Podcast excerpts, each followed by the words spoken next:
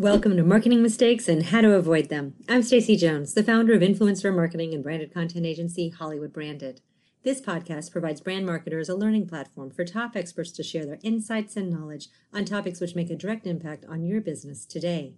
While it is impossible to be well versed on every topic and strategy that can improve bottom line results, my goal is to help you avoid making costly mistakes of time, energy, or money, whether you are doing a DIY approach or hiring an expert to help. Let's begin today's discussion. Welcome to Marketing Mistakes and How to Avoid Them. Here's your host, Stacy Jones. Welcome to Marketing Mistakes and How to Avoid Them. I'm Stacy Jones, and I'm so happy to be here with you all today. And I want to give a very warm welcome to Hamlet Azarian. Hamlet is the CEO of Link Signal and uses his marketing, technical, and operational skill sets to deliver long term scalable growth to companies of all sizes. Over the past five years, Hamlet has worked as a senior growth advisor to pre seed, seed, and Series A venture backed startups for which he has developed playbooks, hired and trained their marketing and growth teams, and helped with execution. Today, Hamlet's going to be sharing the growth hacks that effectively and efficiently grow a startup and the fundamental strategies you need to know to set up your business for success, which includes content, outreach, SEO, and so much more on digital platforms. And these are things that can drastically increase your monthly traffic and ensure your business will thrive.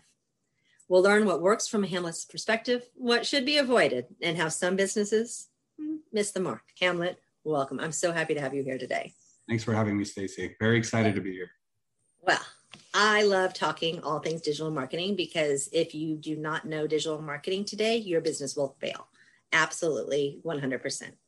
Can you share how you got started being a digital marketer, what got you to the point where you're here today and, you know, owner of your business? No, of course. So about 12 or 13 years ago, I was working at Saks Fifth Avenue as a merchandiser, as a buyer. And I was kind of frustrated. I was like, you know, here I am. I'm kind of living the dream in most people's viewpoint, but I feel like the world is changing at such a rapid pace and digital is becoming more and more important. And I wanted to transition my career. So I kind of left. I, I quit I literally quit an amazing job I had in New York and I said, you know what, I'm going to branch out and start doing digital marketing. So I transitioned my skill sets that I had as a buyer, which were predominantly around, you know, the customer and understanding who they are and really what the motivations that drive them to make a purchase and see how I can take that skill set, that psychology elements of it and translate it into online and see if we can kind of work on different marketing strategies, digital marketing strategies, content strategies to make it more effective and be able to relate to customers. Fast forward to today, here I am specializing in probably what I would consider most people's craziest way of starting digital marketing, which is at the early, early stages where it's just an idea and no one really knows how to go to market. And there's millions of people you can go and try to buy your product or your service, but that's what we specialize in. So we work with the early stage startups and we help build go to market strategies that can help build and scale their businesses and find the right customers that actually are willing to buy their product or service. That's awesome. You know, what's interesting about your story is, you know, I think anyone can learn the tools to be a digital marketer, right? But you actually were so immersed in learning at a very early time frame in your life and in your career, all about personas. Like was what drove you. You could look at someone at Saks and you could figure out exactly who that buyer was when they walked in based on how they moved, talked, what they wore, anything along those lines. So you actually have an edge over a lot of people because you have true insight on people. Thank you. Yeah, I mean it's it's really that, right? We all at, at the core of what we do particularly in marketing is we don't if we don't know who we're talking to, we can sit there and we can talk about the demographics, right? We're like, hey, you know, she's female, she is, you know, 25 to 35, she maybe makes X amount of money, but all those are irrelevant. Those are just stats. Mm-hmm. I think what really matters is the psychographics. You know, what is truly motivating her? Why does she actually care? How can you make her feel? You know, why why should she understand and relate to your product and what, what is the true problem you're solving for i mean that's what we really focus a lot of our content around is you know, people sometimes will just write content for the sake of content, which I think is some of the biggest mistakes people will make. Okay. So what we really, really focus on is, you know, what is the content's role? How are you guiding them? How are you teaching them? And how are you making them feel after they've kind of been immersed inside of the content? Yeah. And, you know, today with content, I think you know, people are overwhelmed when they start a business and they're like, oh my gosh, I have to do social media. I have to do a website. I have to do these ads. I have to do, and you're working with them at such the early stage where they don't even necessarily know who their brand is, what their brand stands for, and they haven't developed, you know, the sensibilities of what problems they're solving. They just know that they're like, I have a great idea. I'm going to take it to market. I'm going to make millions of dollars. So how do you deal with people and how do you get them, you know, set on the right path from, you know, day oh one? My God. You, you know our customers really well. I do. I have the same customers. so, so what we do is we basically focus on really for them to understand. Uh, this is the biggest challenge, right? They all want to build something.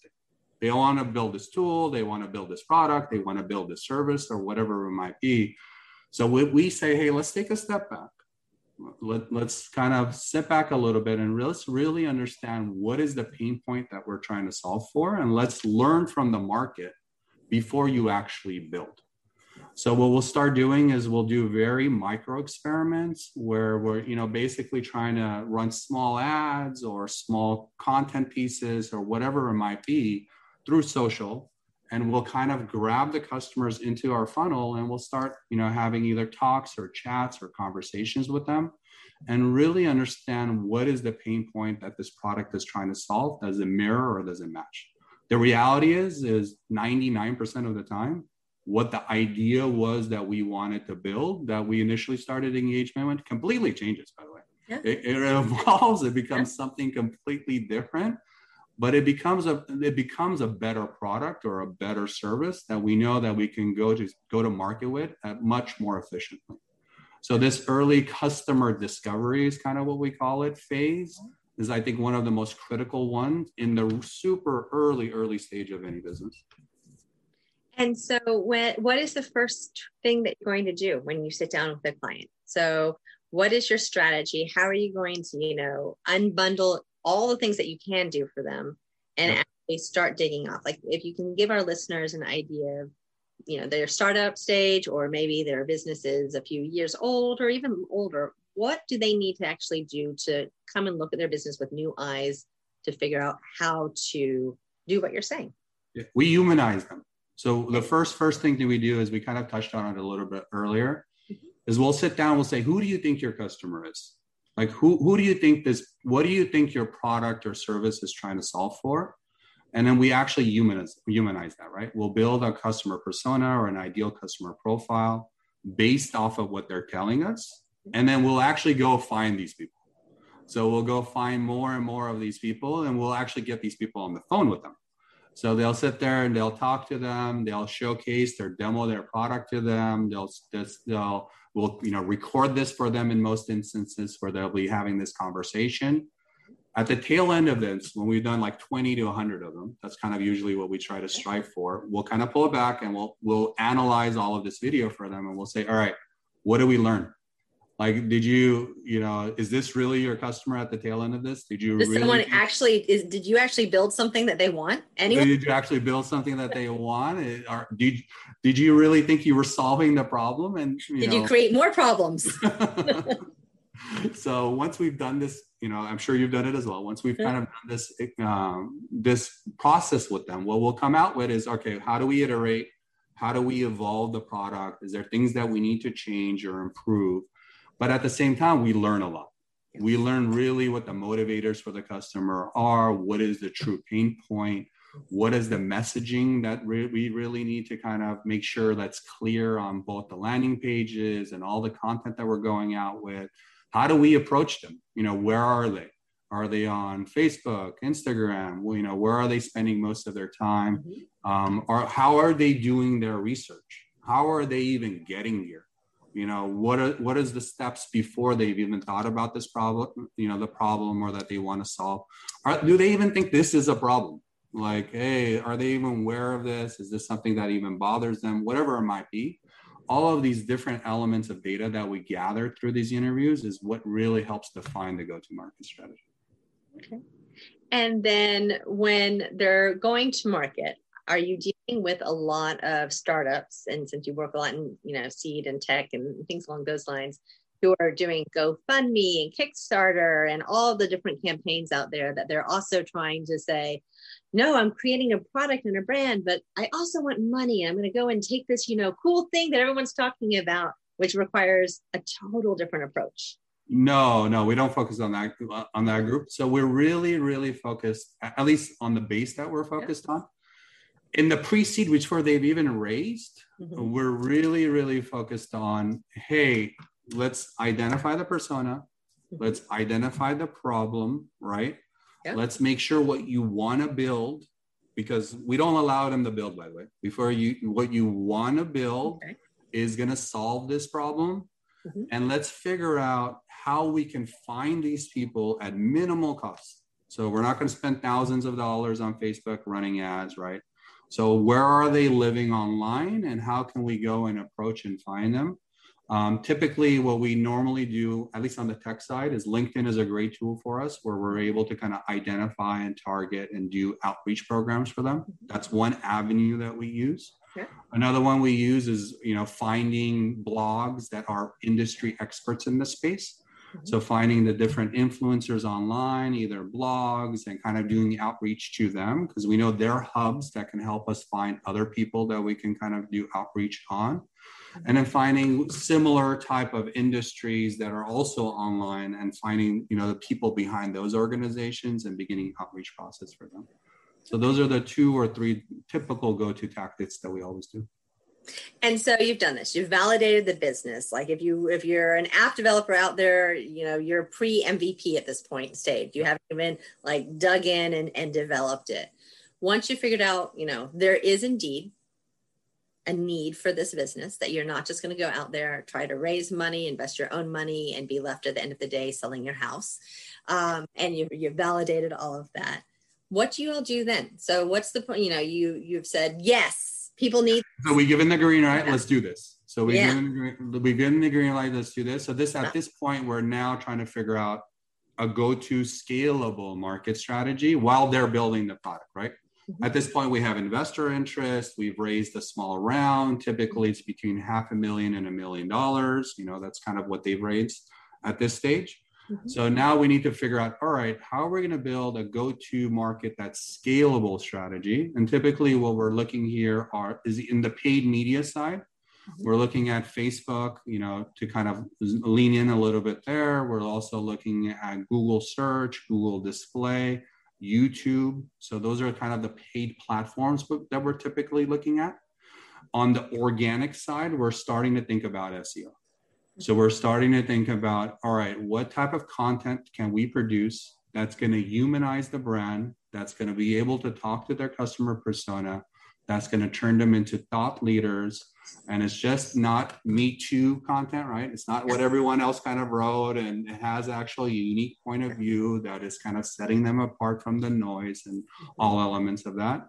But it's searchable there's actually volume there that people are this is a true true pain point that most people are talking about that people are going to come to their site and it's at consideration decision making of of the process for the for their particular customer persona. So we're helping them think through all of that.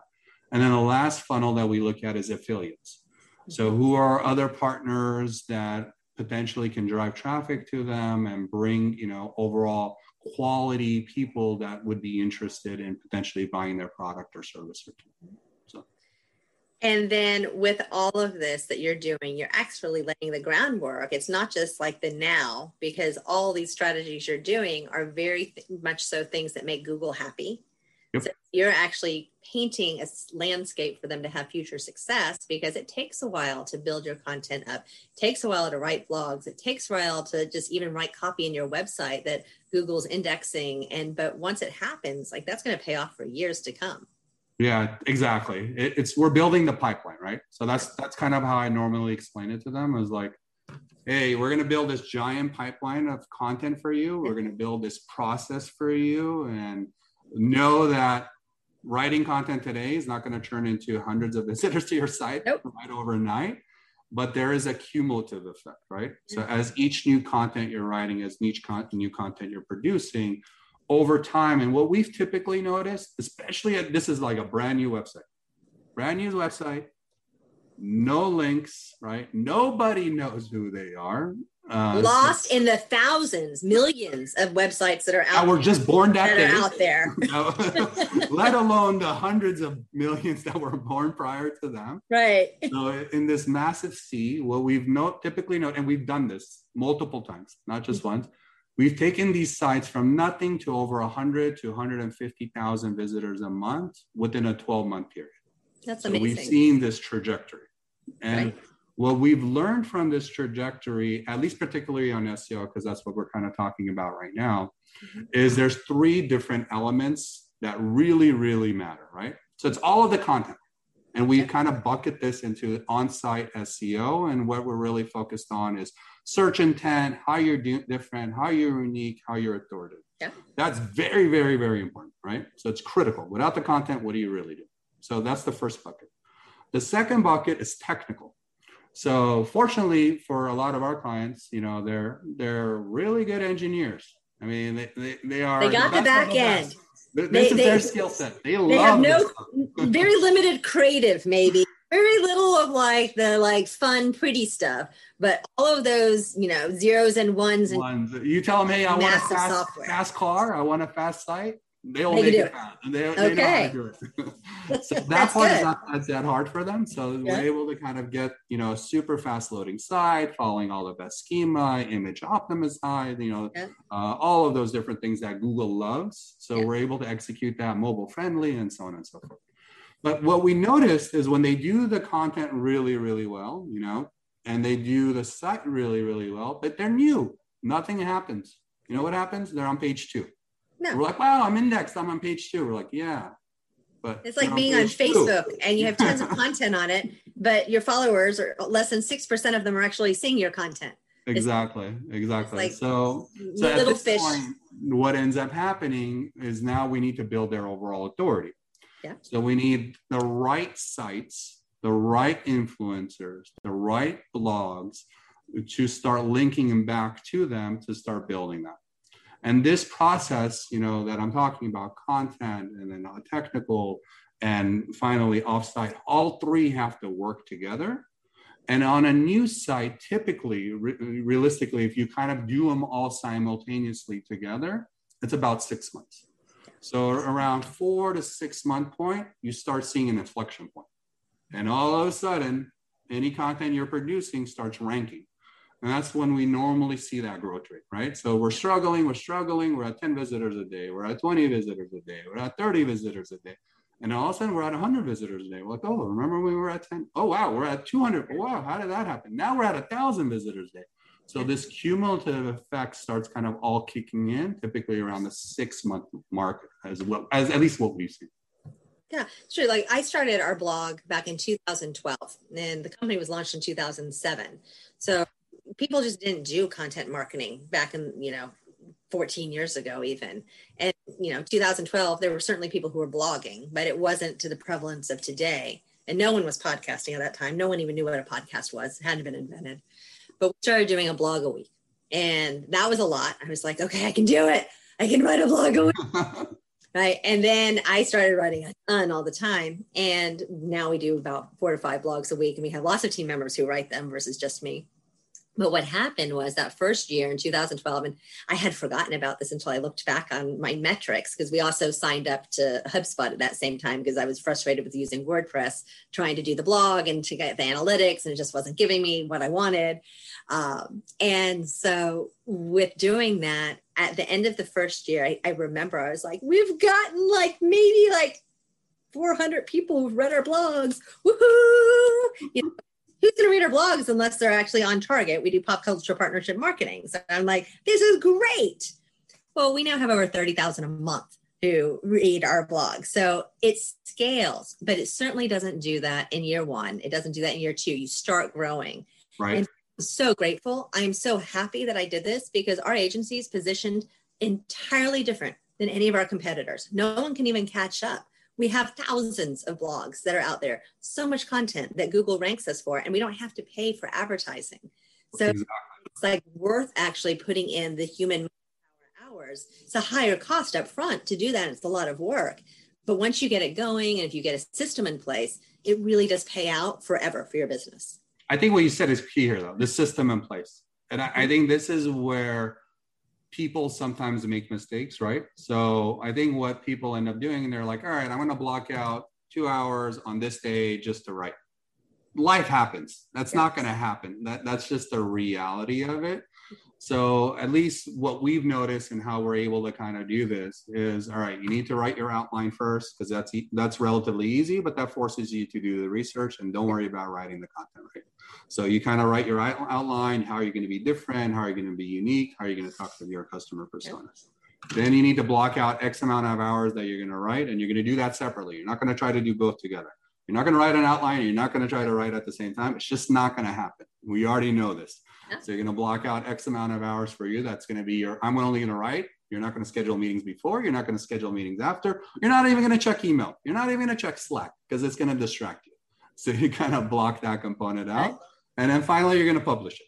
So you're going to, you know, that's, that's the one that it's some people, you know, it becomes a little bit more easier because after you get going doing that a couple times, it's easy. I have the image, I have the publication, and so on and so forth. Yeah. So that's how we encourage, you know, and teach in the early days of how to actually get a pump, a, you know, production skill set going.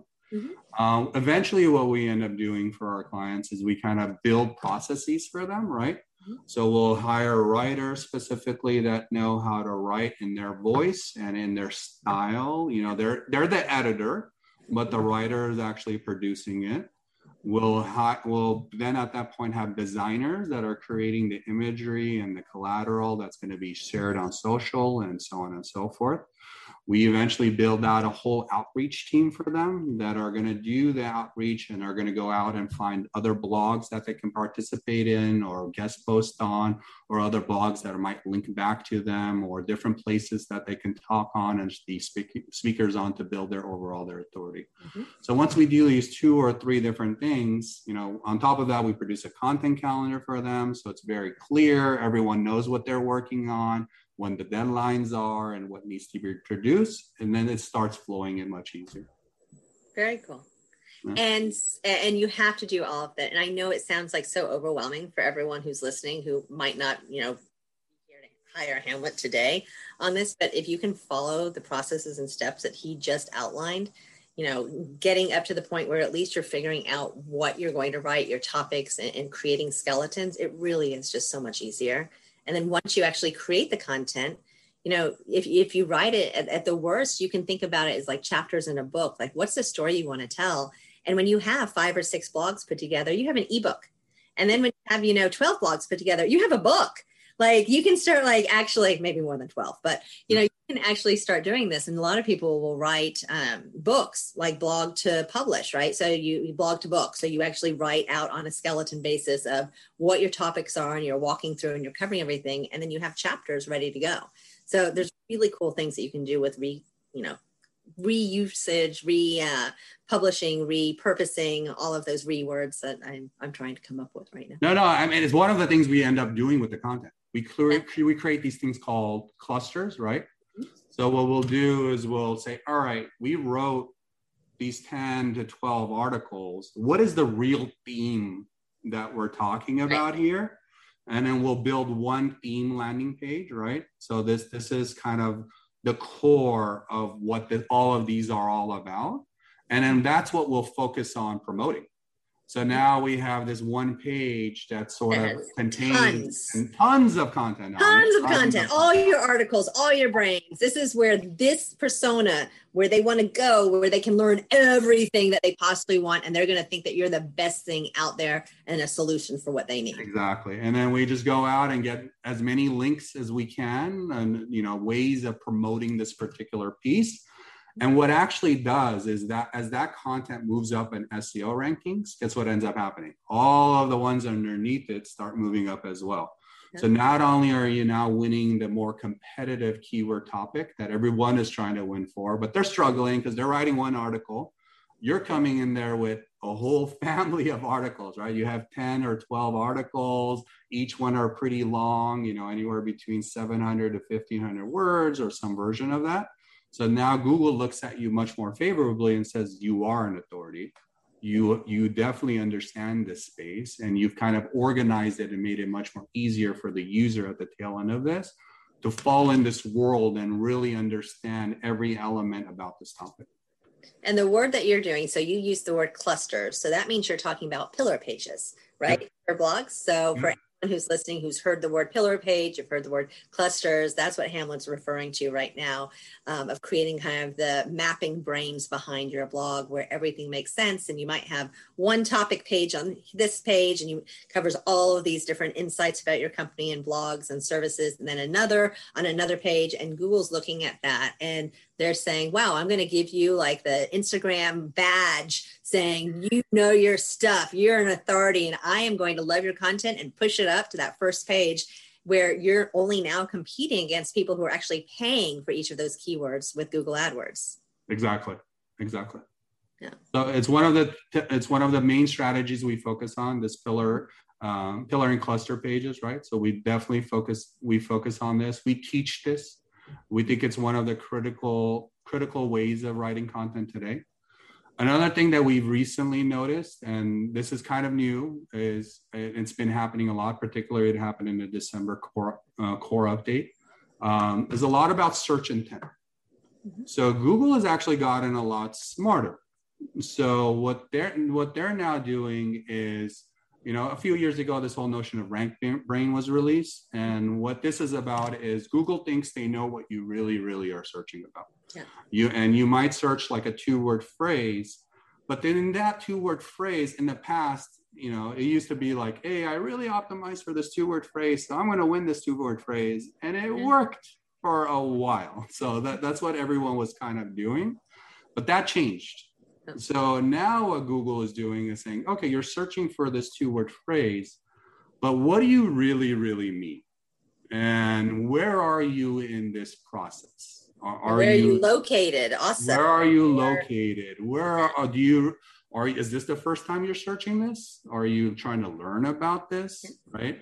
So are you trying to buy this? Are you trying to, so they give you in the search results page all instead of showing all 10 having the same search intent they'll mix and match it for you and they'll resort it and re-rank it for you. And based off of how you click they're able to from that point on understand through your own actions what they should be showing up showing you for your next search results. And it gets smarter and smarter. So what we teach a lot of our clients is all right let's look at the search intent of this particular keyword you're trying to rank for? And is your content actually answering the search intent? So is, is what you're writing about without what you're trying to rank for fit into the top two or the top four? And are you ever actually going to rank, even though you want to rank about this? Or how do you need to position this piece that you're going to be writing about that it will be much better what the, the current number one, number two, number three, or number four are, and why is it unique, and how does it answer the question a lot better than those those are. So I know we're catching up to like the end of our episode right now, and I want to make sure that I have all of our listeners know how they can get a hold of you. So how can they find you, Hamlet? Where should they oh, go? Yeah, of course. You can find me on LinkedIn at Hamlet Azarian. You can find me on Twitter at Hamlet Azarian as well. So I'm easily available. Um, would love to connect and answer any questions that they have. Awesome. And then before we go, so what are some, you know, if you had to say these are the three things that you need to remember, what would those be? I would say we didn't talk about this, but I think it's very, very important. Okay. I think a lot of people get stuck on having the perfect content mm-hmm. and they're worried about not even producing content. That's like the that's the fear, right? Oh, my content's not going to be great. Oh, no one's going to read it. Oh, uh, don't be scared. Like just write the piece, get it out there. You can always go back and edit it and revise it and make it better. I think a lot of people forget a lot of content production is that like hey you're always going to iterate you're always going to improve it you're always going to be making it better. So that's the first and foremost. Don't let your and fear there's and there's another i'm going to interrupt real fast there's another thing about that.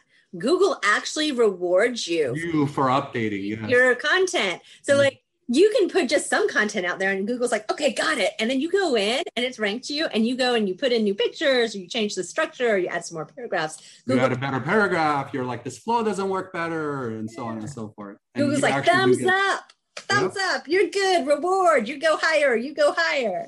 Exactly. So that I think that's that's a big blocker for most people, right? Like, you know, we've seen it over and over again. It's like, ah, they're not going to read it. No, just produce it. You'll you'll figure it out. So that's the first thing I would love people to remember. The second thing I would love to remember is, you know, you have to have great content, great. You have to have a great site, great. You also need the backlinks. All three things are critical in the process of this.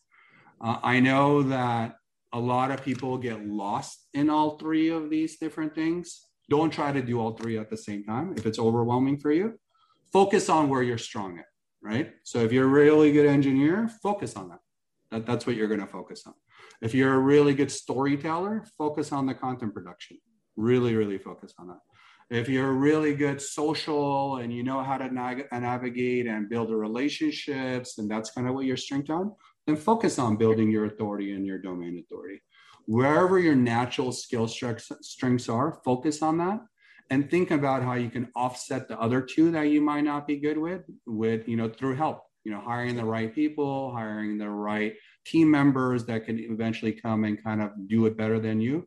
Because no one can do all three. Like there this is a lot right? It's a lot of three different worlds with a lot of three different skill sets. So make sure you're focused on what you're good at and make sure you hire the right team members that can help you in what you're not focused what you're not good at. Right because everything you're talking about is just like still one cog in the overall operations of the business because we're not even saying here. You're founder of this company that you're starting up or tiny lean team you still actually have to have a service a business a manufacturer whatever it is that you're building. So you still have to do the business side of it besides all this fun marketing stuff. And that's why you want to hire help when you can because otherwise you are not ever getting to work on your business. You're just working in your business. in your business yes.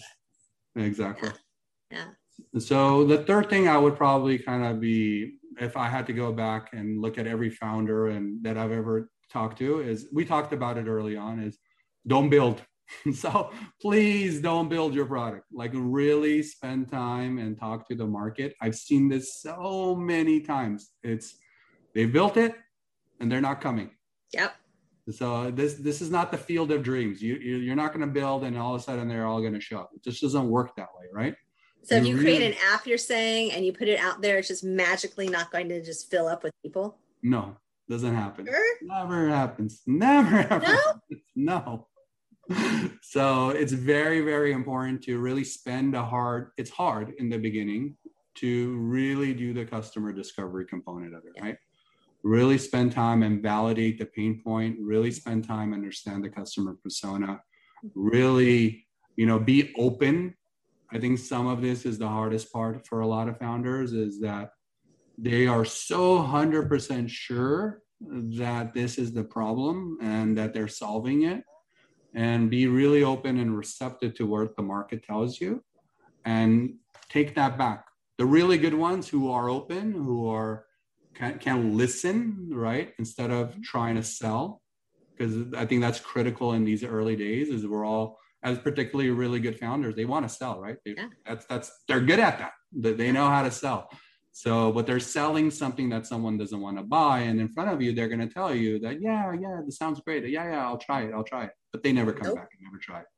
Yeah, so, if you actually listen and you basically tell them, and one way we kind of lower this barrier is we'll tell customers, we're like, you know, the the best thing you can give us is your honest and candid feedback like you don't need to pay us anything. Like literally, you can use the tool. It's completely free for you. All we ask for in return is your honest and candid feedback. And okay, when you're saying the tool, when you're yeah. saying the tool, what is the tool that you're saying that you have? Oh, oh sorry. Oh, yeah. We, we, we are in the middle of all of this, so we were talking about the three pillars. We launched a tool called Link Signal AI. Mm-hmm. what Link Signal AI does is it helps you identify influencers in any given industry. So you can start going out and beginning outreach campaigns. So you can take any keyword in Google and you know see what the backlinks are and who are the influencers, who are the bloggers that are kind of linking to any position one, two, three, four, and five, and gather the contact information and see what those articles are that have linked to these sites and begin an outreach process to connect with them and this will be able to kind of build your overall domain authority so we built that look, and you're yeah. able to see other people's domain authority themselves kind of and, and, see that they actually have figured things out they're good to partner with and they, exactly. they have their own blue badge basically from your system that instagram users get exactly exactly and we built this listening to our customers so our customers were marketing agencies Mm-hmm. So we what we did is we spend a lot of time talking to different marketing agencies, and what we learned from the 50 or 100 customer testimony, you know, interviews we did mm-hmm. Was what we learned from them is that there is some of them are really good at content, and that's what they want to do, right? Some of them are really good at technical, and that's all they want to do. And you know they'll kind of offshore content to someone else that's really good at it or let their client do the content but they'll make sure they get the technical right and oversee the content for them. Right. But they all hated this outreach component of it. Mm-hmm. and they really hated it because it felt like the wild wild east is what i'm going to call it it's not the wild wild west it's the wild wild because it was just they didn't know. It's like it's a black There's, box. It's like it is. Am it's, I supposed to get a ton of backlinks? What am I right. supposed to get? What what am I supposed to do? like yeah. so it's really it was really really messy. And what we started doing is we kind of build a Google sheet process, right? We didn't build a tool. We mm-hmm. kind of figured out a Google sheet process of doing this, and we kind of showed the results we saw it happen with client A that went to 100,000 searches a month. We saw it happen with client B that had even a bigger trajectory. And we're like, oh, this seems very simple. You can take a brand new site, go find people that actually know what the heck they're talking about in this industry, make them aware of this brand new site, right? Have them partner together and produce content together. And over time, it works. I mean, it seems like an easy thing, right? So, as we built this tool and we started building all of the functionality and we went back to our market and said hey we have this tool for you. You want to use it? They came back and said the tool is amazing. We believe in it. We still hate doing link building.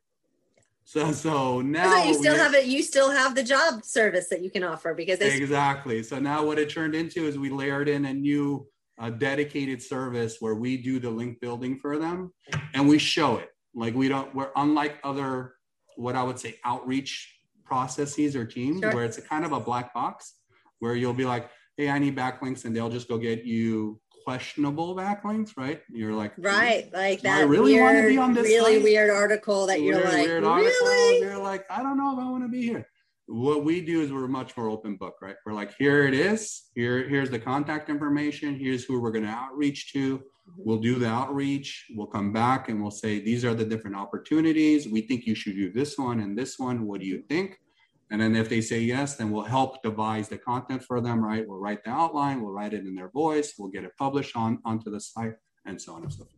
Now, should the the users, your clients, the people who are listening right now with backlink and, and link building, um, are they paying for this or are they doing this more as a relationship i scratch your back you scratch my back we grow together because you're talking about early stage companies that don't have a lot of back scratching capability right now Right.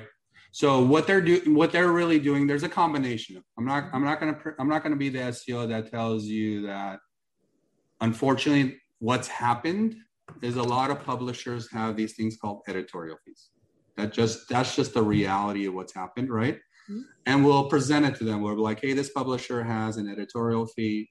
Do you even want to pay for it? It's up to you. We kind of leave that totally up to them what we're really looking for is more of the white hat, right? Where they can go and their content authentically, organically. Authentic, exactly. So that's what we're looking for. But in the middle of all of this, people, I mean, it is what it is. People will tell us, yes, we love it. We think that it's a great company, but we have an editorial fee if you want to post it. Like.